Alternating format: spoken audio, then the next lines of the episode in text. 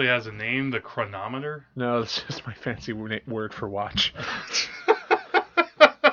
That's almost as good as me coming up with ventriloquine or ventriloquistin. That- That's uh, like the room. steampunk word for watch. that's the word that you would, Check the chronometer. yeah, that's the word Jolly good. that's the word that you'd get for a watch on Cowboy Bebop or something. I don't know. I think on I think on Cowboy Bebop they were they were down to earth enough to just call it a watch. Mm. Like uh, they would call what anime would they call would they call it a chronometer in? Yeah. Anyway. Well, anyway, uh, so we're recording. Welcome Yeah! to the Wages of Cinema, everybody. yes, welcome. I'm Andrew. Andrew, and if you could move your mic just a little bit closer To me. to well, or to the moon. The moon needs help sometimes. There, it's done. yes. So welcome back, everybody. Um, now, uh, in good news, it's springtime. Technically, yes. Technically, it doesn't quite feel like that yet. We've had little moments where things have gotten warmer. Yeah. And it kind of sucks because this past week, um, like this sat this last even just yesterday, for some reason I thought it was going to be warm, and so I just wear a t-shirt, and it's cold. Yeah. It's freaking really cold. And I'm like, Ugh, I hate the world. Yeah. Go watch a film with a desert in it. Watch Lawrence of Arabia Mm. or uh, The Good, the Bad, and the Ugly. And you'll Yeah. appreciate the cold a little Yeah. better. Yeah. Stop watching Snowpiercer or uh, and don't watch and don't or The Day After Tomorrow. and don't watch bad desert movies like Ishtar. Yeah. I don't know if you did you see the Yeah, I saw Locked in that. the basement. Yeah, I- Oh I- man, this is something I gotta say. Oh, calm down. I watched the Ishtar episode, and after that, they did their customer comments, and they said, "Oh, we've got some, we got some stuff." I went to check our PO, PO box, and I they took and he handed them a bunch of postcards, and my postcard was in that thing. I sent them a postcard. oh, that was and it- you? Yeah, yeah. Well, they didn't get to it because like, Oh, they just meant. Did they but mention? you can the- see it in the video. It has a bunch Nice. of ca- has cats on it. I was at work That's and I was watching that on my phone, and I just and I'm like, and he said, and he pulled out the thing. And I'm like, there, that's the postcard, yay! No, no, I, I totally get, I totally know that feeling. That's like um, back when uh, the spill.com was still a thing. Occasionally, I would send a, a gift to one of the members, and then when they would announce, you know, and I want to thank Jack for sending me a Blu-ray of blah blah blah. Yay! And, uh, Yeah. Yay! I gave things. Um, see, you should have sent a gift. Then they would have actually said your name. People do send them gifts. In in that same episode, they were ta- that someone sent them a book, and another person sent them a vinyl album. Yeah, yeah. It was like a book that the guy had written himself, and he's like, "Thanks, I'll read this." And that's a, that's a decent gift to give somebody your book. It's not even Yeah, like it's not it's- even self indulgent. It's actually it's pretty decent. well, you might think it's a little presumptuous. To You'd think so, that but I mean- read it because what if it's no good? I mean, I mean, Well, it granted, didn't cost him is good. anything. I don't know. Didn't cost him anything, so why? Uh, no big deal. Yeah, yeah, but uh, but anyway, that's awesome. I'm glad that well, even though they didn't say your name, you could be like, "Oh, there's a little piece of me in Yeah. that episode." I'll show it to you later. Before, Yeah. Yeah, and But uh, but the point is, we though, should stop Ishtar talking is about not- my fanboyingness. And And- there, there you go, being proper English speaking. That wasn't proper at all. Uh, let's talk about some proper at all. movies. Let's talk about movies. If I don't know if you want to start or I should start. Yeah, I'll start because uh, I watched a movie I borrowed from you. Peter Lorre in Mad Love. Mad Love. Yeah. Okay. Thank you so much for all the lovely flowers. Every night I've watched you, and tonight, the last night, I felt I must come and thank you for, for what you've meant to me. Oh, I'm very flattered, Doctor. And when the theater reopens, I shall be in my box again. Every night. I do hope so for the theater's sake. I won't be here, I'm afraid. Oh, you, you are playing somewhere else? Never again. Never again. No. I'm going to England with my husband. Your. Your husband? Yes. That's he playing now from Fontainebleau. Stephen Orlac. I'm meeting his train tonight. Stephen Orlac. How do you think he plays? That's his own composition, you know. Very modern music. We've been married a year, but he's been on tour and I've been busy with the theater. So you see, this is really going to be our honeymoon. You know, I've come to depend on seeing you every night. But uh, I'm going to England. But I must see you again. I must. And this is Um, uh this is a sort of kind of like one of those old Universal horror movies. I forget when it came out. Well, the Uh, funny thing is, I I mistakenly thought that we had watched this uh, together at a movie night, and I was getting that confused with the Black Cat. yeah, the Black yeah. Cat is different. Yeah, but that also, you know, But, he, that has, but I was directed by the guy who did Lugosi. Detour, right? Yes, exactly. And- um, and- yeah, the Mad Love is directed by Karl Freund. Karl Freund. Freund. Yeah, he is. The thing about Karl Freund that's interesting, and I'm just going to pull him up really fast just so I don't get any uh, facts wrong. This guy had a really long career being a cinematographer, and it's funny when I go to his IMDb page, the first thing you see is actually not the films that. I mean, look, this guy shot Dracula. The guy shot Murders in the Rue Morgue. The guy shot uh, any number of. mo- He shot Ber- the Berlin City Symphony, which I saw uh, when I was younger. shot each one of them in the head. Shot each one of them in the head with his camera. He was like peeping tom. But no, when you go to his IMDb, the first thing that you see is he shot 150 episodes of I Love Lucy. Oh, really?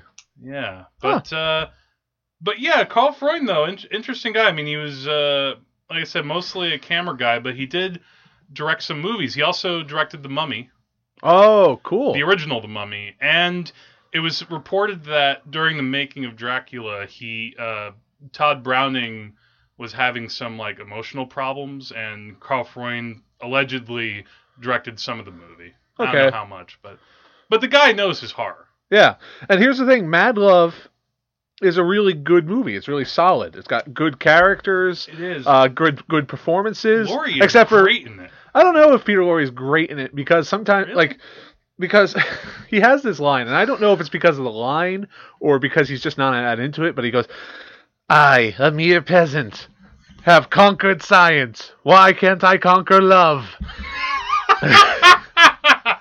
and and all right, maybe you nobody can pull that line off, but it just seems like he's it, it seems like he's kind of half asleep.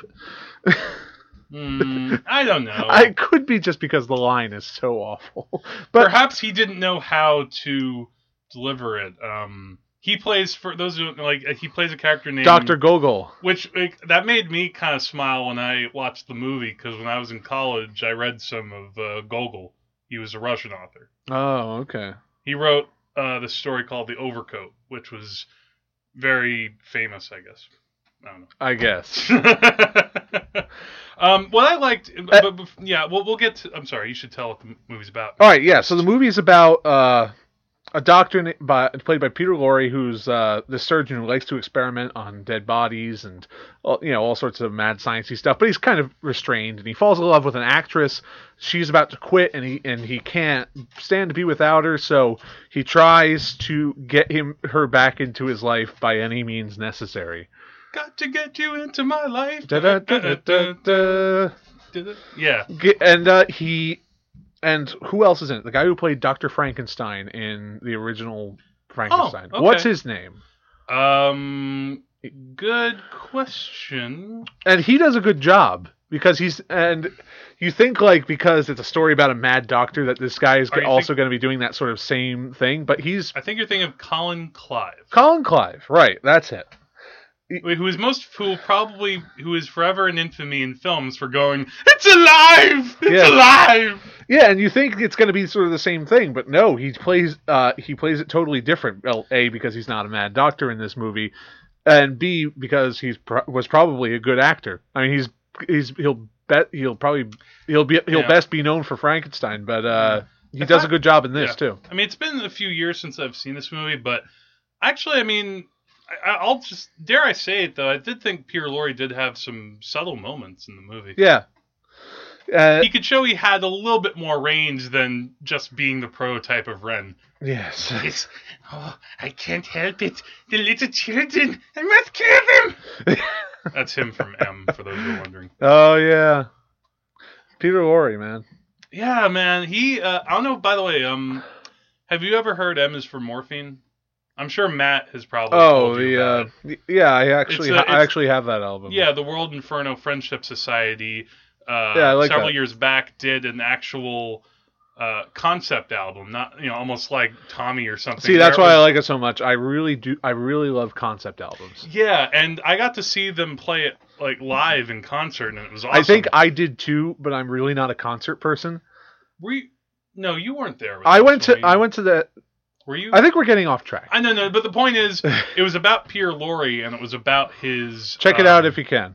Yeah, check out the album. It's pretty awesome. It ha- even just the song "M is for Morphine" uh, is really good. Uh, M is for mm, good. M is for morphine, among other things.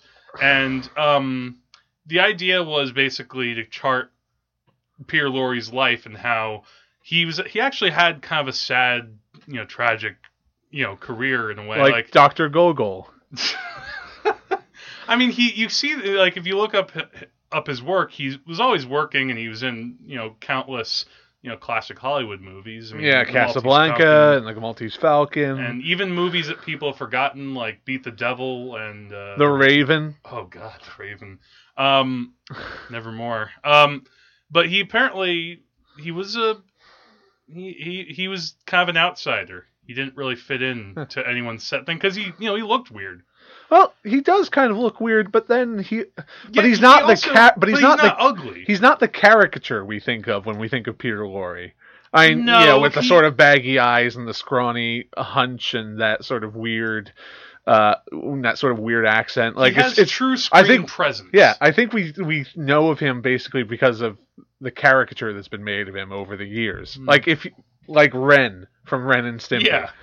I that Idiot. if if if Peter Lorre is familiar to any of you, it's probably because somebody has done an impression in a cartoon that was supposed to be Peter Lorre. Uh, yeah. But I mean, yeah, the man was a fantastic actor. He had Yeah. screen presence. He was a little weird looking, but not crazy Yeah. weird looking. And didn't he play like? He was also like Mr. Moto in uh, in like a bunch of like detective. Like Mr. Moto was like a Japanese detective. It was like a Ah. series, kind of like the Thin Man in a way. I have not seen this. Well, like uh, no, but that I mean I'm but he played this Japanese detective, which is you know back in Hollywood you could do that. mm. Uh, back in the early 20th century. oh, and of course the original uh, man who uh, knew too much. Oh yeah, Um, Mr. Moto. Oh yeah, yeah. Okay, I see it now. Yeah, he. he- Mr. Moto takes a vacation, and Mr. Moto in Danger Island. it was kind of like like Charlie Chan, okay. and and also like the Thin Man. It's in Yeah. it's in that same genre. Uh, and he's wearing eye makeup that makes him look Japanese. And Why not? you could do that back then. Uh, but Yes. Uh, So but here's the point I want to make about Mad Love, which is that it's a really well made film that could stand next to any of those old Universal monster movies, I think. Yeah, it in has quality. real quality. Yeah. It, The the only thing it's missing is that sort of iconic monster or Mm. villain. I mean, it's Dr. Golgol is a, an interesting character, but he's not the mummy or Franken or Frankenstein's monster or Dracula uh, uh, other than that, it would if it, if it had that sort of I if it had a that sort of iconic character, it would probably still be up there with all those uh, 30s horror films that we know so well. yeah, yeah. I, I definitely know what you mean. I mean, even I think maybe maybe even the Black Cat I mentioned is uh, Well, the Black Cat's kind of thrown together and sloppy. This is much better than the Black Cat. the Black Cat was fun. Well, it's fun, but it's not a, a really good movie. Mm, Mad Love is a better movie, I yeah, line for line and performance wise, than uh, than the Black Cat. I'd say. Yeah, I could definitely see that. A, cou- a couple of brief uh, trivia points I just looked up here. Apparently, of all people, Charlie Chaplin called Lorre the screen's best actor after seeing his performance in this movie. Oh, nice. Um, that's pretty. That's a that's a good. Uh, Well, Charlie. Chaplin says it. Yeah, and apparently, um, originally the op- the original type the it was supposed to have an intro like Frankenstein does. You remember in Frankenstein where the guy actually comes out behind the curtain and addresses the audience? Yeah. Yeah, originally this was supposed to have that, and uh, I guess for some reason it didn't happen. Um, oh, and it, oh, I have to tell you this: All right. the Spanish translation uh, of this movie is Las Manos de Orlac. Manos, the hands of Orlac. Orlac. whatever that is. Um, but yeah, I'm glad I'm glad you enjoyed it. I uh, again, it's been a little while since I've seen it, but I I do remember that it did stand out as being distinct visually, and that again comes down to you know when you have Karl Freund as your director, who's done all these movies, and I actually haven't seen the original of The Mummy. Uh, I have. okay. It's uh it's a little uh, uh Hmm. It's not what you think it is. Yeah, and also uh, Gregg Toland was the cinematographer on Mad Love, and of course his Citizen Kane and Stagecoach and some of the other great movies. Um, The reason I came across this movie which, and why I asked to borrow it from you is because I, I saw I, I became aware of a movie called Eyes Without a Face. yeah, And that movie is uh, in a tradition of like a, a, a kind of mini genre called uh, Grand Guignol. Hmm You've heard of that Of sort course, of thing, right? yeah. And Oh, it's yeah. like it's like this theater from France where it's full of women in peril and sort of lurid there have been many uh, horror, sexual. many horror films from Italy are can be considered grand guignol. Yeah, a lot, probably everything Argento. But uh, Mm, uh, and it do- and it did that really well. From what I understand of the genre, this is like uh, if you need like a really good example, Mad Love is a, is is that. mm. Uh, but it was pretty, and, it, and it's even kind of self-referential because it has like in the beginning, the actress works in that kind of theater where she puts on shows of Yeah. like of like people getting tortured and horror thi- things. It's like pre-horror film horror. Yeah. Grand Guignol, I'd say. Mhm. If you wanted gruesome stuff and buckets of blood, So then that had- that was like had your horror fix back then. So it had a touch of meta to it. It- yeah, it's a bit meta too. But that's what I like. That's actually what I loved about um, Bride of Frankenstein. Like when I saw that movie, it surprised me how self-aware it was. yeah, You know, and I probably like and that's a, that, that, more than the original Frankenstein. well, it is a better movie. Uh, It's one of Mhm. those. uh, It's one of those few sequels that's better than the original. Yeah, And it's not just like when it's not just like one of those things like Daughter of Dracula or The Mummy Rises it again. has it has a the lot Mummy more Rises going. for a third time. aside yeah i mean aside from karloff's performance in the original frankenstein like that movie doesn't hold up quite as well as it should but whereas brian frankenstein has so much stuff in it again i know we're going off track but it is part of the ho- the universal horror realm Yeah. which mad love falls into and it has that look Right. it really sustains that and even in most of the performances as you mentioned are good in it too aside from lorre um, I forget the actress in it, but I'm, sh- I think she was probably okay. She was probably okay. Just there, there's my review. There's my quote for the poster. Probably okay. Yeah. I have a few actresses to talk about in my later movies, but let's move on to one of your movies. All right. So, Mad Love, a lot of uh, a really decent story and really decent performances. Check it out; you won't regret it. Sweet. You don't have to, but you know, Yeah, if you can find it in your store, it. If you have a friend who has a mountainous VHS collection, yes. Exactly. like yeah, Um. Okay. Let me move on to a movie uh, that I just saw on Blu-ray. Um, getting off track for the from horror for a second. It's called uh, The Homesman. This is a new film starring and directed by Tommy Lee Jones. Um, he directed it. Eh? Yeah, he directed it. He's directed a couple of things. Um, he directed a film uh, about 10 years ago, maybe I'd say, called The Three Bur- Burials of Melquiades Estrada, Yeah, which. Uh, I've heard of that. Yeah, I've, I've heard too. I should have seen it. It obviously is a rip from Peckinpah, so I'm sure. I'll Yeah, I mean, it. it, it instantly makes me think of uh, "Bring Me the Head" of uh, Yeah. what is it? What's that guy's name? Alfredo Garcia. Yes, You know, you have this, like, the three, or bring me the something of Spanish guy. yes, that would be a new movie title. Um, the something of Spanish name. yeah.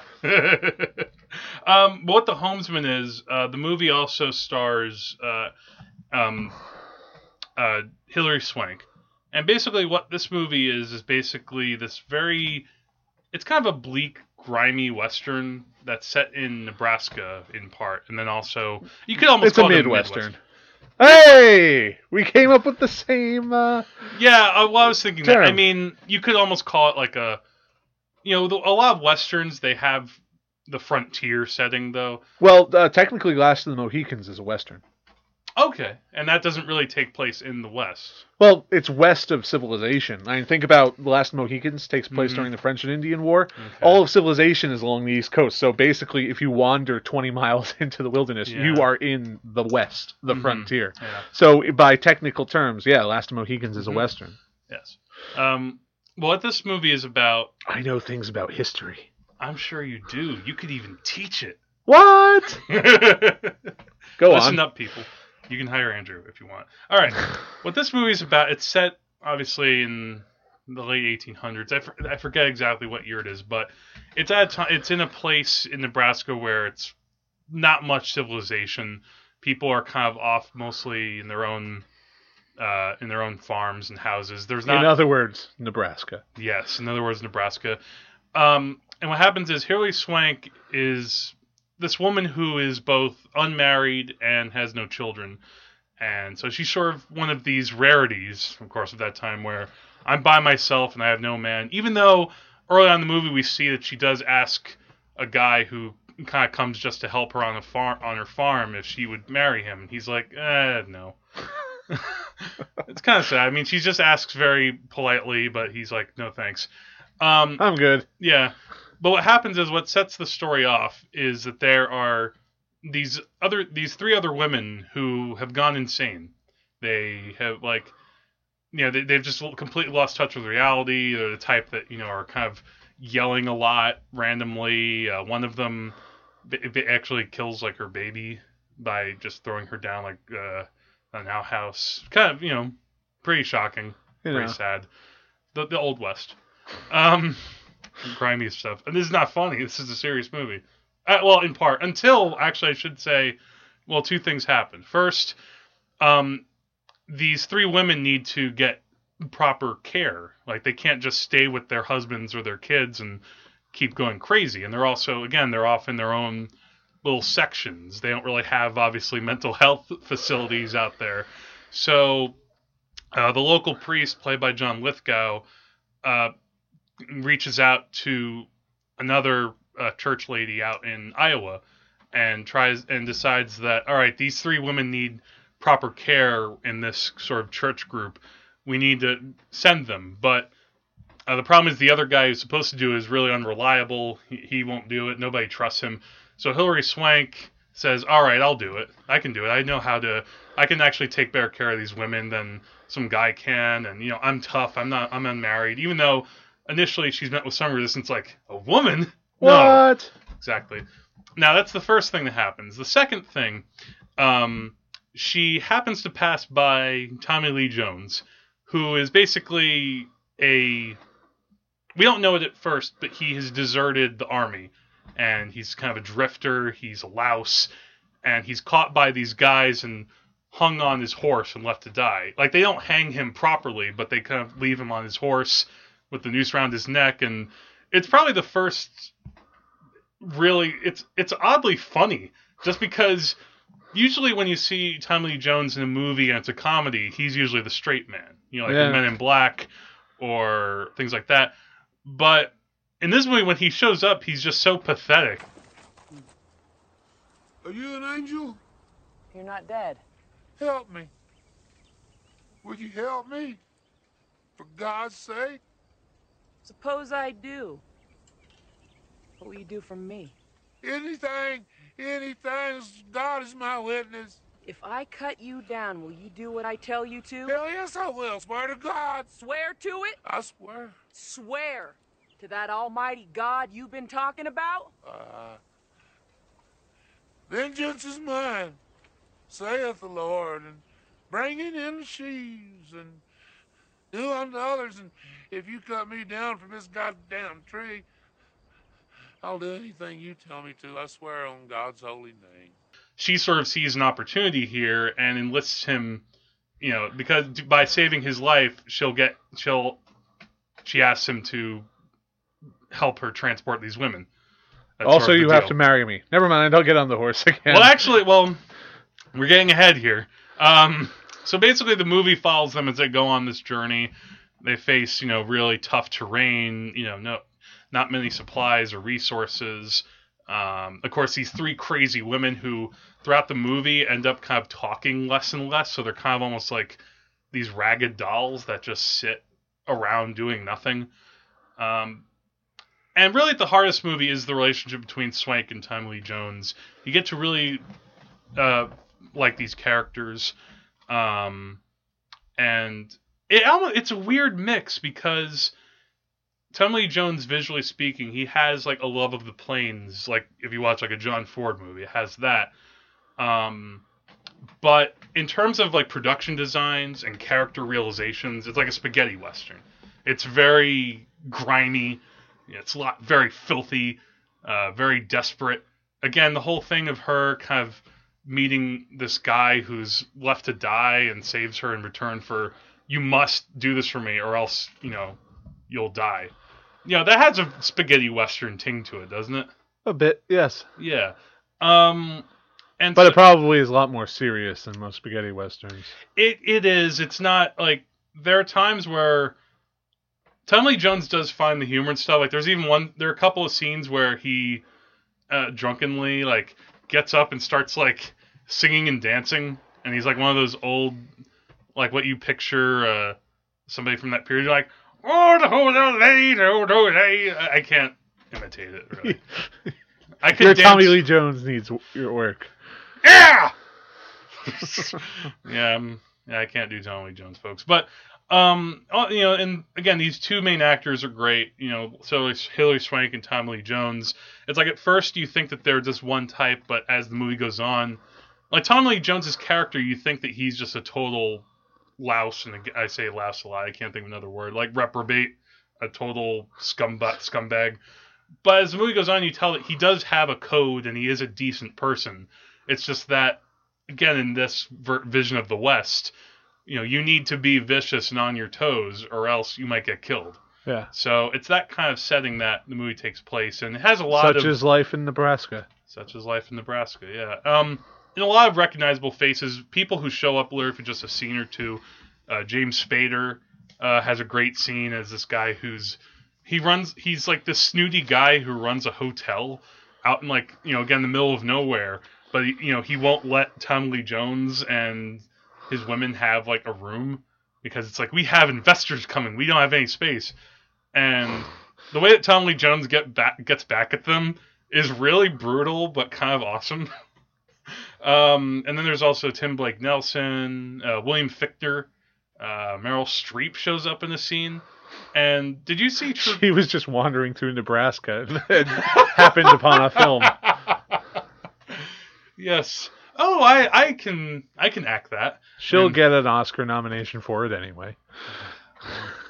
Um, and did you see the remake of True Grit The remake of True with Grit? Jeff Bridges and Matt Damon? Okay. Well, the, I haven't seen any tr- new true new. True. You haven't seen either of the True Grit. I haven't seen any of the grits. yeah, the grits. the new sitcom coming to Fox. The- hey, don't don't be surprised. Okay. Uh, well, anyway, the actress from that shows up in the scene, and you talk about people who've wandered on the set. I felt like this actress Hailee Steinfeld, who's the girl in True Grit. Uh, it almost seemed like her character wandered from that film into this film and played practically the same character. she time traveled. pretty much. The only so it's a good movie.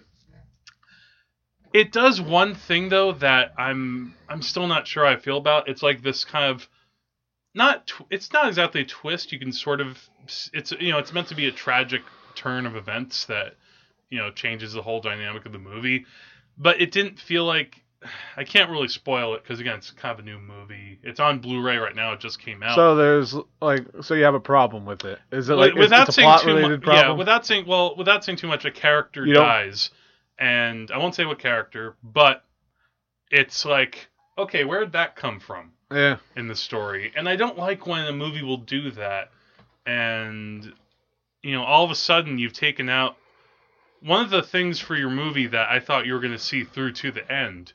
And you didn't really explain the character's motivation before this happens well enough, and thus you're left with uh, more depression, more sadness. Um, so it's a it's a it's a good solid western. I I hasten to say that it's something you should rush to see unless if you are in, in the mood to watch a western. I mean, we don't get a lot of those nowadays. Um, and you know, it digs into the roots of the genre and mixes the unsavory with the horrifying. I mean, there's there's some violent stuff here that's just uh, you know, like Tommy Lee Jones doesn't mess around when it comes to that. Like he, again, it's a weird mix of spaghetti western with a bit of Unforgiven, John Ford, all mixed up in a pot, and, uh, and a little bit of girl power goes a long way. Cool. So that is the Homesman. All right. Uh, next movie I'll talk about is Under the Skin.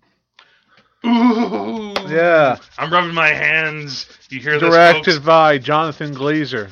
the glazed donut of Yeah. filmmakers. Um, I've been, I, I was curious what you would think of this movie, and I was, Well, it's it's, it's. I can't say anything bad about it, but the thing that's most important to me about it is that this is the first time that I've really noticed performances.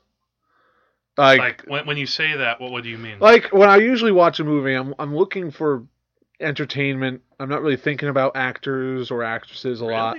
I'm yeah, I'm I'm usually more concerned about the story because anytime a movie doesn't have a good story, it ruins it for me. Doesn't Hmm. matter what the performances are. I mean, if it's in a bad story, then what's the point? Uh, See, I, I I can kind of see that. I can see your point. Occasionally, I'll see a movie and a really strong performance will, if not save a movie, greatly increase my enjoyment of it, even if the story isn't that strong. I mean, but for me, uh, uh, a bad story ruins it. And uh, but Underskin doesn't have a bad story.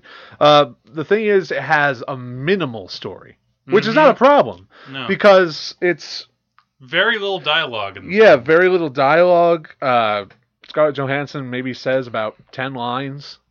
it really is more like a silent film than anything else. I wouldn't say that. I mean, because it's because it, it depends a lot on atmosphere, and there's a lot of the ambient noise. oh yeah, yeah, no, I know Broad, by uh, that, yeah. broadcasts over the radio, like sounds from a television. Well, I mean to uh, say silent film.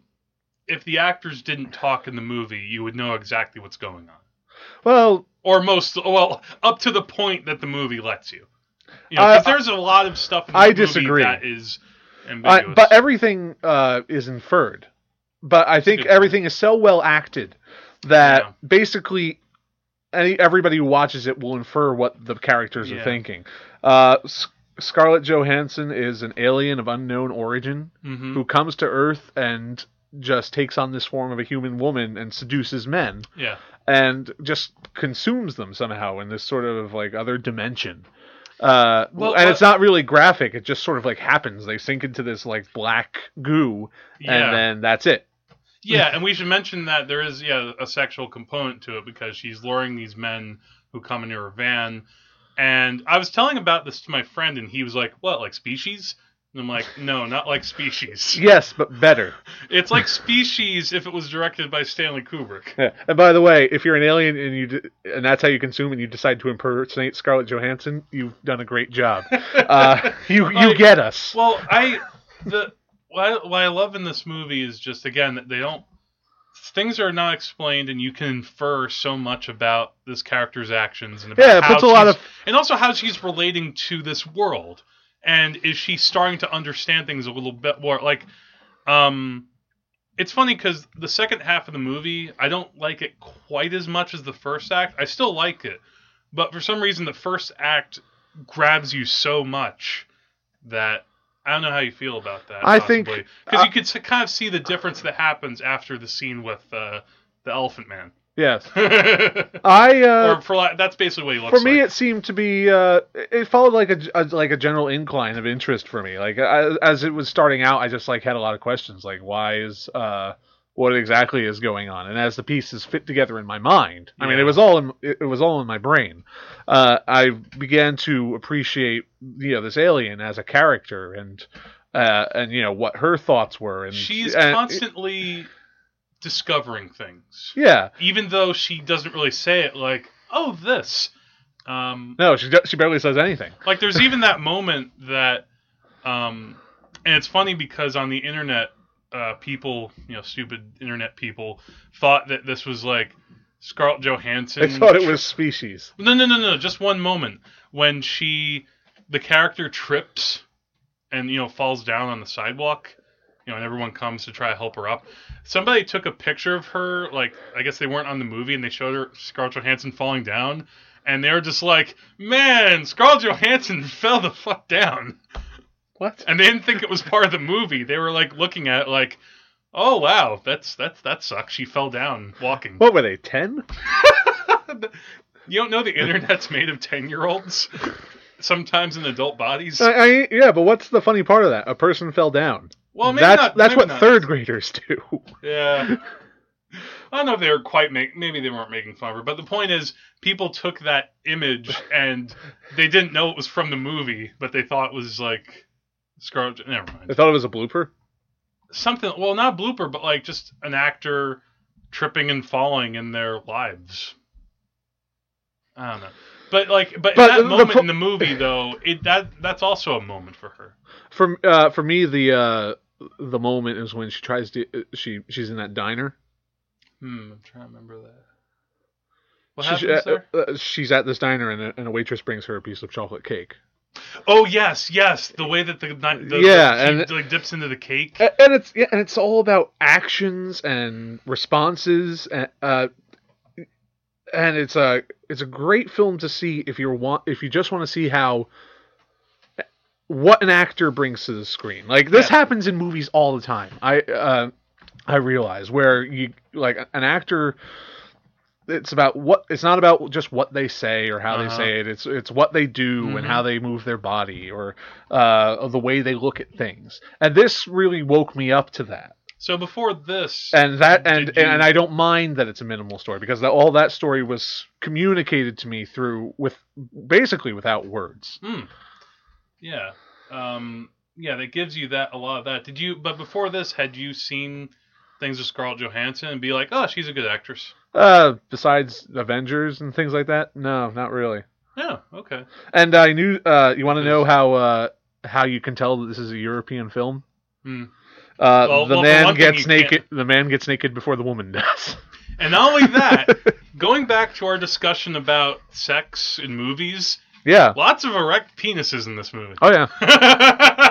like that was something that kind of took me aback when I was, you know, I saw part of my part of what made the movie special for me was sort of how I saw it. I saw it in a Cineplex up at the Palisades Center Mall Theater Oh wow. at that Cineplex, and so I'm sitting there in you know a, the basically the biggest multiplex in the area. It has like 21 screens, and you know seeing these Scottish guys with erections walking in black darkness towards you know a half naked or sometimes naked ScarJo. Well, she she gets progressively naked as she as her She as she gets, lures people. she- it's funny because well she gets naked the like more Completely naked. Well, she eventually gets naked to try to get people more excited. Like by the time, like the scene with the, I just call him the Elephant Man because he has that kind of face. he has a name, but we've forgotten it. Well, he actually like whoever they found. I guess he actually has like that sort of real disorder. Yeah. Which you know we talk about the Elephant Man like it wasn't a real thing. John Merrick was a real guy. Yeah. I mean, But it's this- a real condition. Yeah, and that was a really touching scene to me because it's like she gets this guy in her van, and